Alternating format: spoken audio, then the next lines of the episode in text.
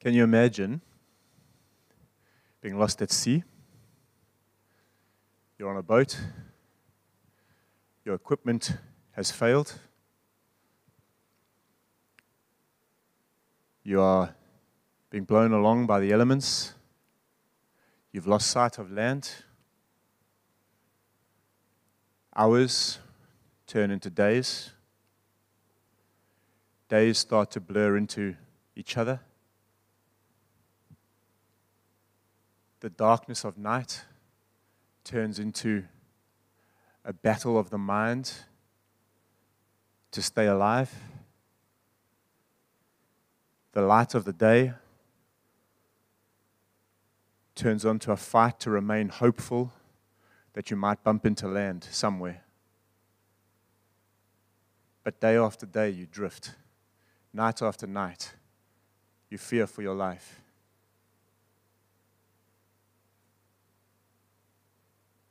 Hour by hour, you feel it slipping away in the darkness.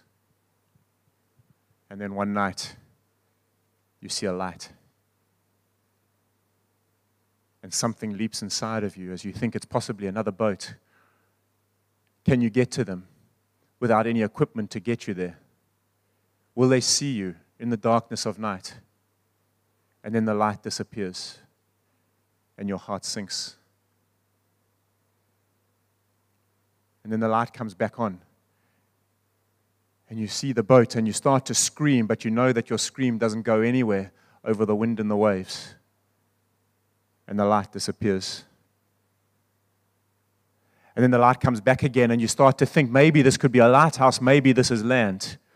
And the light disappears.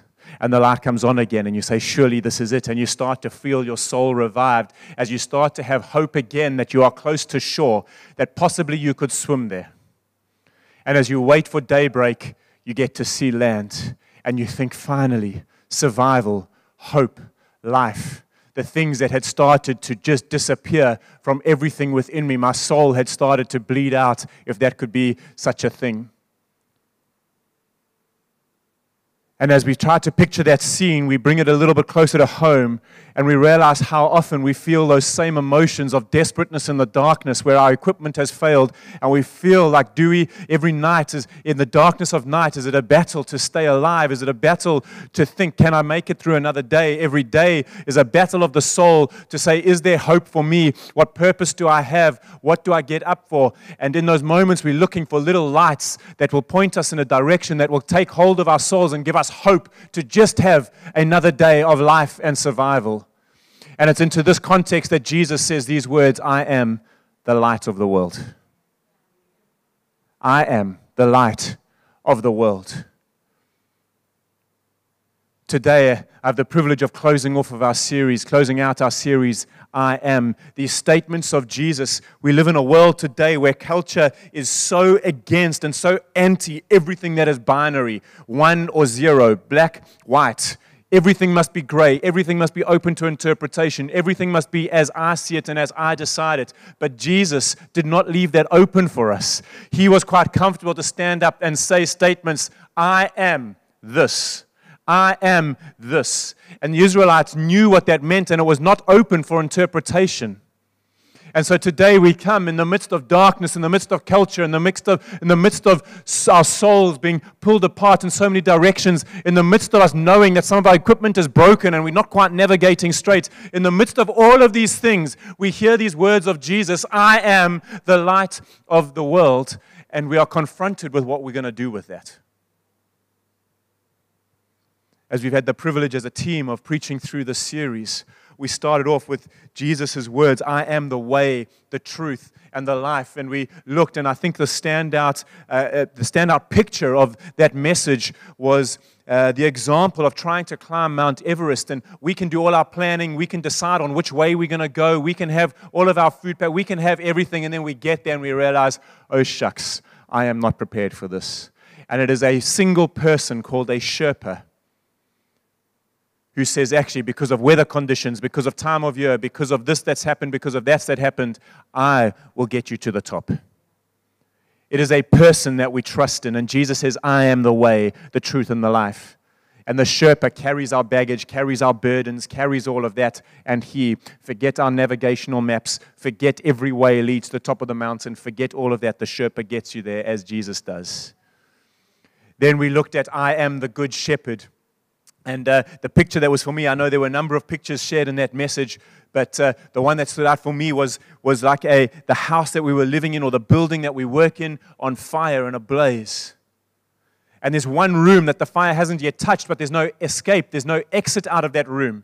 And a fireman comes running through in all of his fire protective gear, and he says, You have to come with me. I've got a fire blanket. You've got to come with me, but we've got to go back through the flames because that's where the exit is. And our response is, No, thank you. I'm going to go into this room where there's no fire, but we get trapped in there because there is no escape. And he says, I am the good shepherd. I'm the one that though we go through the valley of death, you will experience no evil. I'm going to, I, I, lay out a table before you. I'm the good shepherd. I'm going to get you through these times. Will you trust in me? I am the good shepherd. And then last week, John talking about uh, the I am the bread of life. And remember, we go into a context that is probably unfamiliar to many of us in this room, but certainly not unfamiliar to us as South Africans, is food security. And these people had come, and for three days they hadn't eaten when they with Jesus. And then Jesus feeds them, and he does a miracle with the, the five loaves and the two fish. And then into that context, he says, I am the bread of life. I am the security.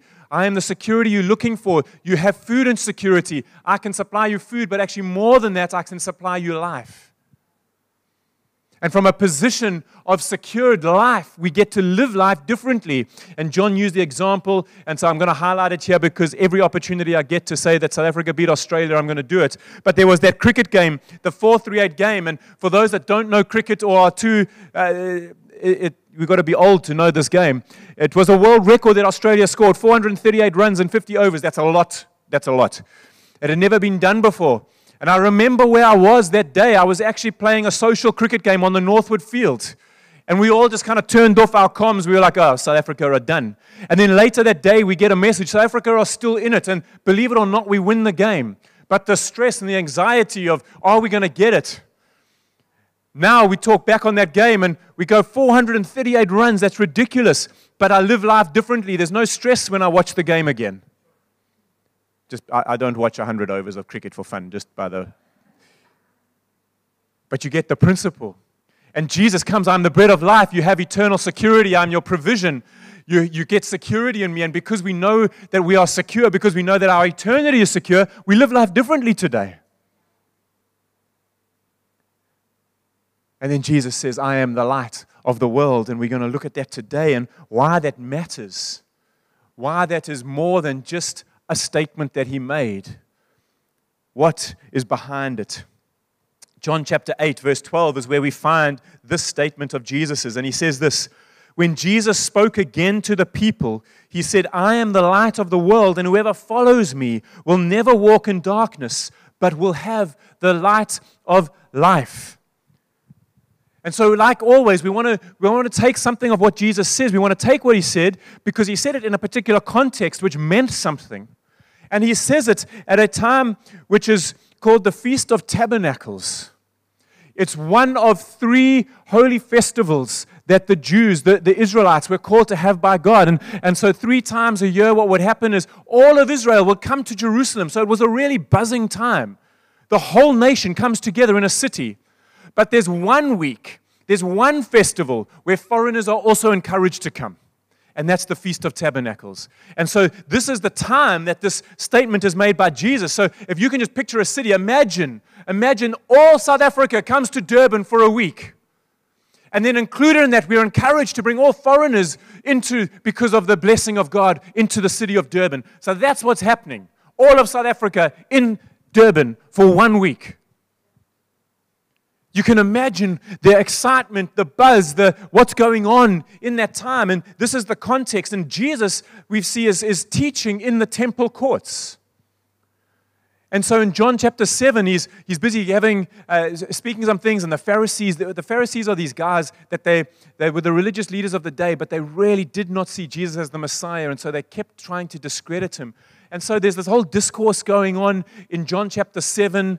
And, uh, and then I, I, I think uh, what they probably did was try to hatch a little plan to try and distract Jesus or catch him out so they could discredit him. And so they find a woman that is caught in adultery. And the, and the first few verses of John chapter 8, we see this. And they, they bring this woman caught in adultery before Jesus because they knew the law said if someone's caught in adultery, they must die, they must be stoned. But they also assumed that Jesus would not do that because he has shown himself to be so contrary to the laws of God, what they believed. And so Jesus lived up to his reputation, but he does it so cleverly, he does it so wisely, he does it as though from heaven.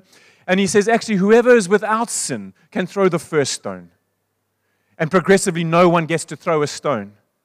And so, what the Pharisees thought would discredit Jesus only improved the intrigue, only increased the intrigue around who this person Jesus was. And then Jesus kind of deals with that, and then it says this. And so then Jesus spoke again to the people. He just carried on teaching. And what happens straight after this is the Pharisees again try to derail him and they start to question him about a whole lot of stuff. And how can your testimony be valid? You've got to have a witness, etc., etc. They try to derail him. But Jesus just carries on with it because it reveals his glory. And then he goes from there and he opens the eyes of a blind man in John chapter 9. He goes and demonstrates I am the light of the world, and actually, you have been blind for 30 or so years. I'm going to open your eyes to see light. So he demonstrates physically what he has claimed. So, John chapter 7, 8, and 9 are incredible chapters in understanding Jesus. But it's into this context that he makes this claim I am the light of the world. And so it's our responsibility as those that follow Jesus to try and figure out well, what does he mean by that? What, is there some significant meaning? How are our lives enriched in greater way by this? And so we're going to, we want to ask this question What was Jesus claiming when he said that I am the light of the world? And I think there are three, there are a couple of things that uh, the people of the day that he was speaking to would have automatically understood. Jesus didn't need to explain it to them. And so I'm going to explain it to us because we don't live in 2,000 years ago Israel. And so I'm going to bring us up to speed with what they would have assumed what they would have understood, and then apply it to so what that means for us now. And the first is this that God had always used light to attract attention for salvation. And so within the Israelite community, light was always regarded and revered as the presence of God and for salvation. And so we read the story of Moses. God had heard the cries of Israel. They'd been held in captivity in darkness, uh, in, a, in a sense. And um, he says, I'm going to free you now. And so Moses in the wilderness, and Moses is attracted to a bush which is literally on fire but not being consumed. And it attracts Moses' attention. So he comes and he sees that he wants to intrigue. He, wants to see the light. And it's, it's as he's attracted to this, God's able to say, I've heard the cries of my people and I want to save them. And then we see a little bit later that there are some wise guys some wise men, and they are, they're looking for, for signs of when this Messiah, when Jesus is going to be born, and there's suddenly a bright star. Let's think about it. I think so often we just say there was the star of Bethlehem, and these guys knew. Uh, you've got to understand, these guys looked at the sky every night. The star must have been a little bit extraordinary that night for them to make such a big deal of it. And so God uses light to attract the attention of three men that then start to declare that the Messiah has arrived that salvation has come. And so, Israel, the, the Jewish people, were not ignorant of the fact that light was given, that light had been used by God to open the way to attract attention for salvation. And so, when Jesus says, I am the light of the world, they would have understood that what Jesus was saying is, I've got your attention, I've, I'm, I'm the light, I've attracted your attention, and I am the way of salvation that wouldn't have been misunderstood in those days. The second thing we see is that God used light as both a guide and as a shield. So we read in Exodus chapter 13 that by day the Lord went ahead of them, Israel, in a pillar of cloud to guide them on their way, and by night in a pillar of fire to give them light, so that they could travel by day or by night. Neither the pillar of cloud by day nor the pillar of fire by night left its place in front of the people. And so there's this incredible story that the people of Israel understood that by the light of God, by the fiery pillar, they were able to move not only when it was light, they were able to move in darkness. So when they could not see, it was God's light that allowed them to carry on moving. That has significance for us, friends. That has significance for us that in the moments of our deepest darkness, in the moment of our equipment failure, in the moment of our hope, starting to diminish, in the moment of our helplessness, in the moment of our darkness, in the moment of us starting to despair for life itself, as we tossed backwards and forwards by the waves, fully at the peril, at the, uh, is that the right word? At the peril of the ocean. If we are, we're just fully submitted to that. If, if that's your story, Jesus says, I am the light of the world. I am that pillar of fire that even in the darkness you are able to take steps forward. By me, you can keep moving. Darkness does not mean that we have to stop. Darkness does not mean that we have to become stuck. Darkness means we need to look for the light. And there is this fiery pillar by night, and it's never moved from in front of the people. Jesus comes into a story that they knew well and says, I am the light of God. I am that one that will never leave from in front of you. I am that one that in the darkness you will know how to walk. Jackson and I had the privilege during the, our sabbatical to go to a place in South Africa called the Cango Caves with our children. And uh, they're, they're, a set of caves down in the Western Cape, and um, they are quite remarkable. But as we were, we were in them, uh, we, we, walked into one uh, one kind of um, cave, one chamber. Thank you so much. Next. And the guard turned off the lights. And immediately you went from wow and splendor to, okay, this is a problem. It is pitch black. I cannot literally, I cannot see my hand in front of my face. And I thought there would be light all the way through. I did not really pay attention to where the way out was and now I'm stuck. And I'm grateful that the God didn't leave us for an uncomfortable amount of time, but I can imagine that amongst the group of us, there would have been some, possibly myself, that if we had been left there for two minutes, three minutes, five minutes in the dark, hearts would have started to beat a little faster. Minds would have started to say, I'm starting to feel claustrophobic.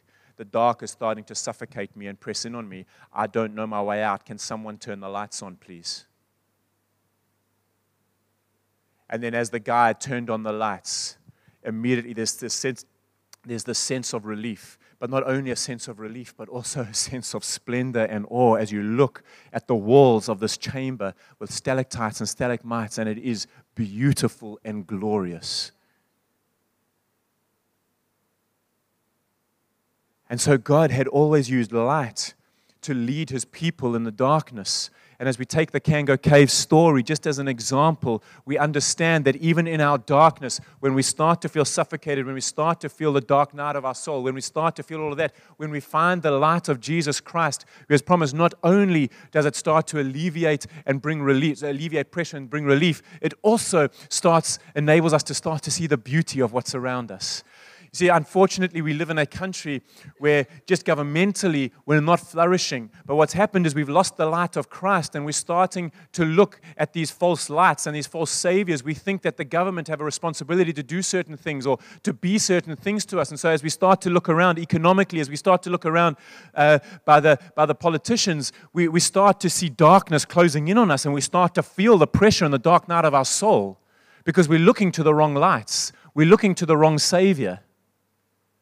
And then Jesus comes, and we see Jesus, this fiery pillar, who's standing in front of his people, so that in the midst of the darkness, we're able to move with protection and with guidance. We're able to move forward, and suddenly we start to see the beauty of this nation. We start to see the beauty of the resilience of us sitting in this room and of our friends. We start to see the beauty and the creativity of what can come out to overcome problems. It all depends on what we look at. Are we looking at the darkness or are we looking at the light, the true light? We can be suffocated by the darkness all around us. Or we can see the splendor and the majesty of what God is doing amongst us. Third, God used light to reveal his glory. We read the stories in Exodus chapter 16 through to 19 of flashes of lightning on the mountain, and the people of Israel, they didn't want to go up the mountain. Moses, you go. We're too scared. We're going to get sorted out there. And so light was always used. But then there's this particular, this particular uh, beautiful thing that I, I've just kind of had a greater revelation, greater understanding on this week as I've studied for this. God put the tabernacle into play, which was the place that he was going to rest on earth with his people. So it was the presence of God with his people, Israel. And then that tabernacle, while they were walking through the wilderness, so it would move from place to place, was then going to become a temple in Jerusalem and then become Jesus. And so at the tabernacle, there was this design, and how God designed it was there was this, mer- what they would call the mercy seat of God, the Ark of the Covenant. And the Ark of the Covenant contained um, the stone where God had, had said, This is what you are to do, and this is what you're not to do, and, and to do all of that. And then Aaron's staff to show the miraculous power of God that he would be with them. And all of this is in this, this overlaid gold, this beautiful box. But actually, what it was known for was that's where the mercy of God would sit. And so the people of God would always be able to come to the mercy seat of God. And through the, the blood of lambs and goats and bulls, uh, not goats, the lambs and bulls, uh, we'd be able to always find the forgiveness of our sin. And so the mercy seat of God was there. And then just before the mercy seat of God was the bread of the presence of God. God had said, and, and so bread was always to be there. And as John uh, preached last week uh, on the I am the bread of life, uh, it was to symbolize that actually God is always present with us. You will always be sustained. And then in front of that was this thing called the menorah, which was basically a can, uh, uh, in our minds. We just have a, have a kind of seven, a seven standard candle. It's a little different to that, but, but it's, it's this place that would have light. And it was the one thing that God said, my, my priesthood, the, the, the priests that serve the temple, are to make sure that it is always a light. And so, the one thing that God always had a light was the bread of his presence and his mercy seat. It was always under light.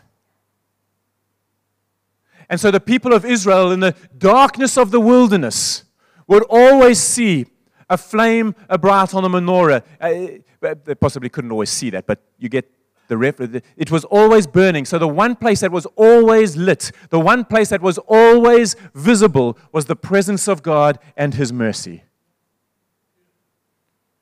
Now we fast forward it to Jesus in the temple. He's teaching from the temple courts at the Feast of Tabernacles. And so, what the Israelite people used to do was this that every, uh, every year when they had the Feast of Tabernacles, they would light a, a, a, a menorah. They would, they would light in their own home as a memory of what God has done and as a prophetic declaration for a Messiah that is still coming.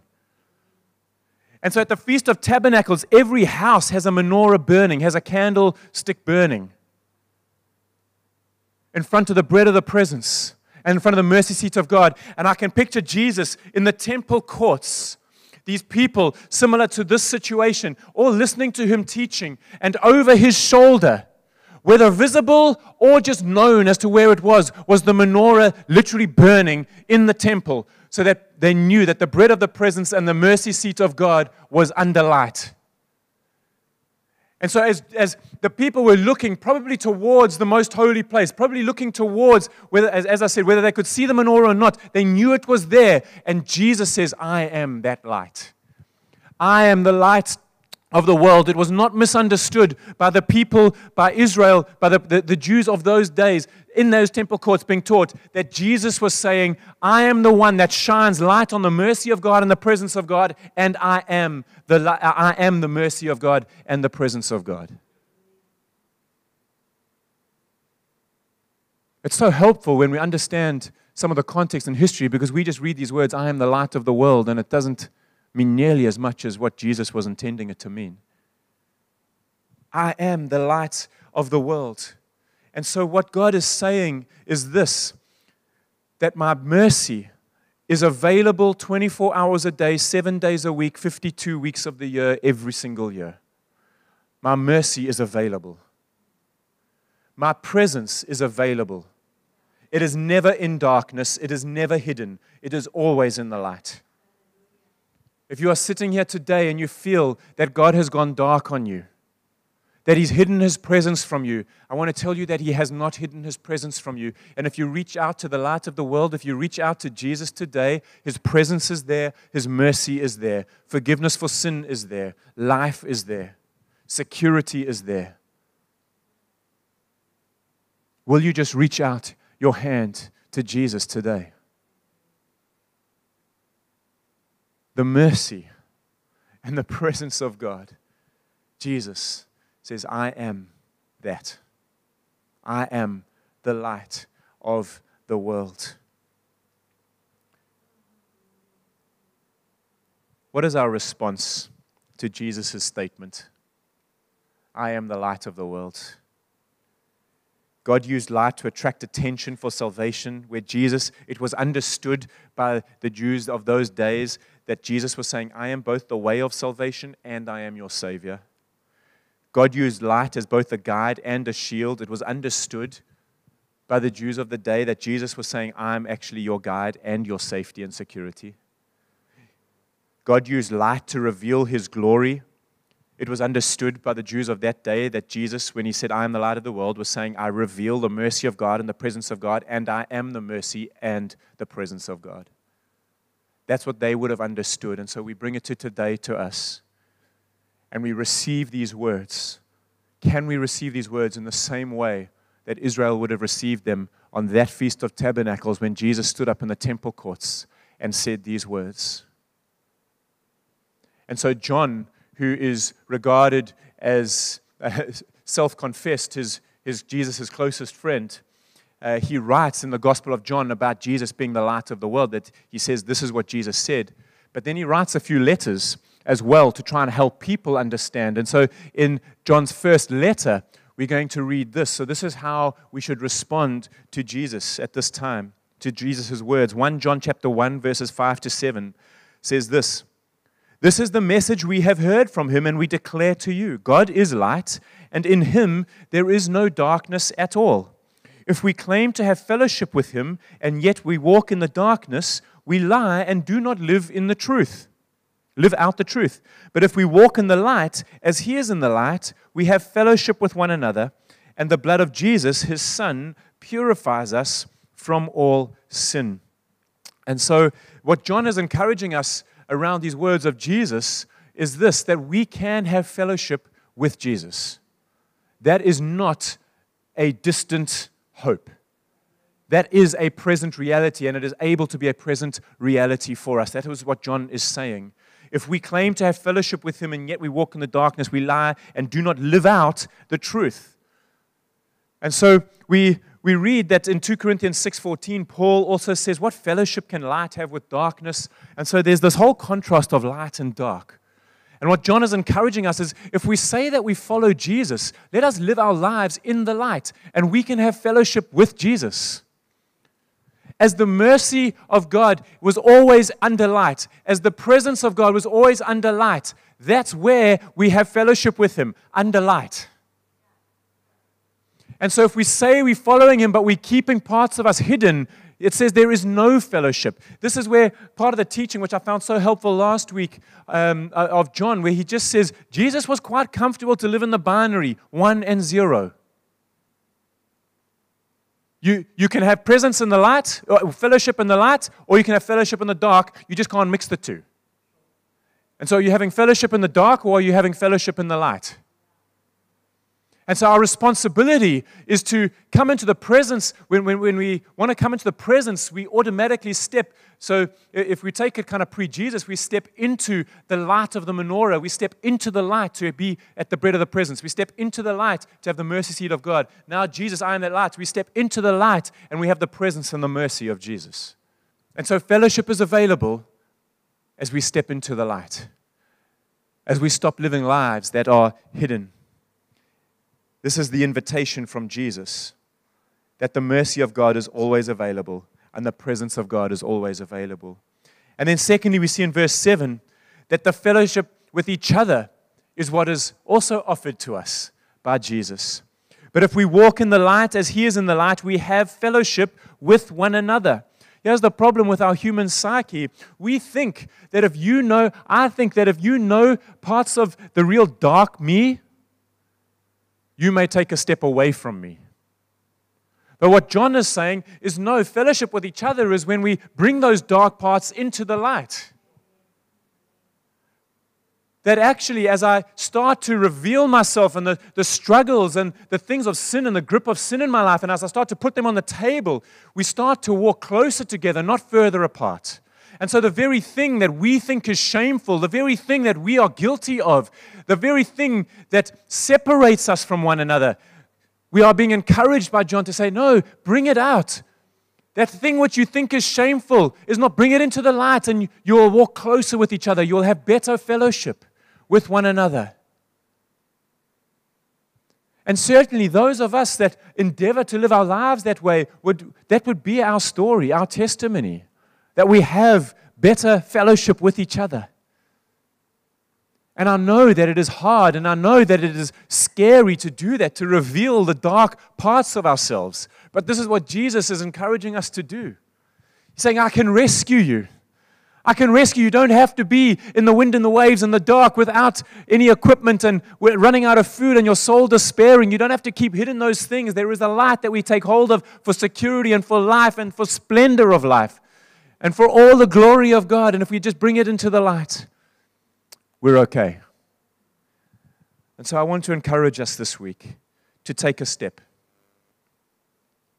To take a step of Jesus being, I am the light of the world has meant something today to you. And as you go home and ponder it, I, I want to encourage you to take a step of faith. I want you to, I would, I would ask you this could you get hold of a trusted friend and reveal something that you're battling with? Get hold of a trusted friend and reveal something that you're battling with. I'm not ignorant to think that you're going to go dive straight into the deepest, darkest secret. We build trust with one another. But as we let go of possibly something a bit surface, I'm battling with this, and you see how someone responds to that. We might go, oh, wow, okay, they responded a bit differently to what I thought. Maybe I can go one layer down. Maybe I can go one layer down. Maybe I can live fully in the light. Over time, we build community over time but it takes trust and it takes careful consideration. And so I want to encourage you that if you're on the other side of that, if you are the trusted person that someone gets hold of, let's treat that person in the same way that we would want to be treated when we put our stuff before them with humility and gentleness and compassion and mercy, all the things that God introduces Himself with and as. And so, as we Listen to these words I am the light of the world. You can have fellowship with me, and you can have fellowship with each other. That's the invitation and the offer for all of us today. It's in our hands to take the next step. If we would take hold of Jesus and then take hold of each other.